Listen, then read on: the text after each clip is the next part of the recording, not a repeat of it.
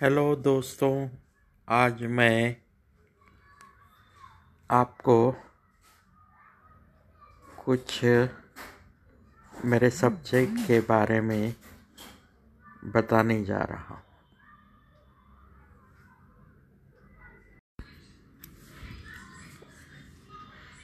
Hello मित्रों, आज मैं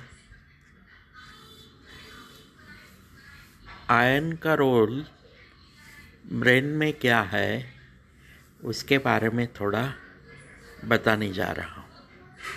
जैसे ही हम पैदा होते हैं, हम न्यूबॉर्न होते हैं, तब ब्रेन में हमारा जो आयन स्टोर होता है, वो पचास प्रतिशत सैचुरेट हुआ होता है। मगर जैसे हम एज थर्टी या थर्ड सेकंड डिकेट में सेकंड डिकेट का एंड होने लगता है, तब ये हंड्रेड परसेंट हो जाता है।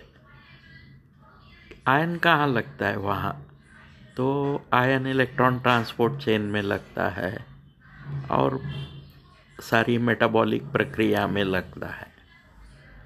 मगर अगर ये सैचुरेट नहीं हुआ a at the age of 30 then after 30 there are so many neurological problems हो सकते हैं, जैसे learning memory and other problems हो सकते हैं। तो तीस साल तक आयन स्टोर हंड्रेड परसेंट होने का प्रयास करना चाहिए। अगर हमने तीस साल के बाद प्रयास किया तो सारे प्रॉब्लम्स की जड़ ख़त्म हो जाती है, मगर लर्निंग एंड मेमोरी अफेक्ट हो जाते हैं वो रोल लाइफ लॉन्ग रहते हैं। तो ये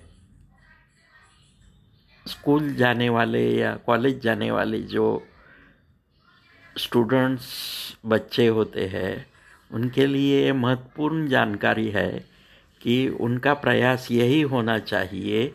जन्म के दौरान जो 50 प्रतिशत आयन स्टोर है, वो पूरा तीस साल की उम्र होने तक पूरा होना चाहिए। नहीं तो लर्निंग और मेमोरी अफेक्ट होने से इवन आईक्यू डिटरमाइन करता है iron store.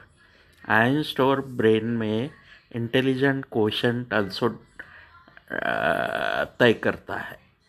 तो इसलिए तीस साल की उम्र होने तक हंड्रेड परसेंट आयन स्टोर होना ही चाहिए और ताकि बच्चों का स्कूल, कॉलेज परफॉर्मेंस में उसका जो नेचुरल है वो दे पाए। Thank you.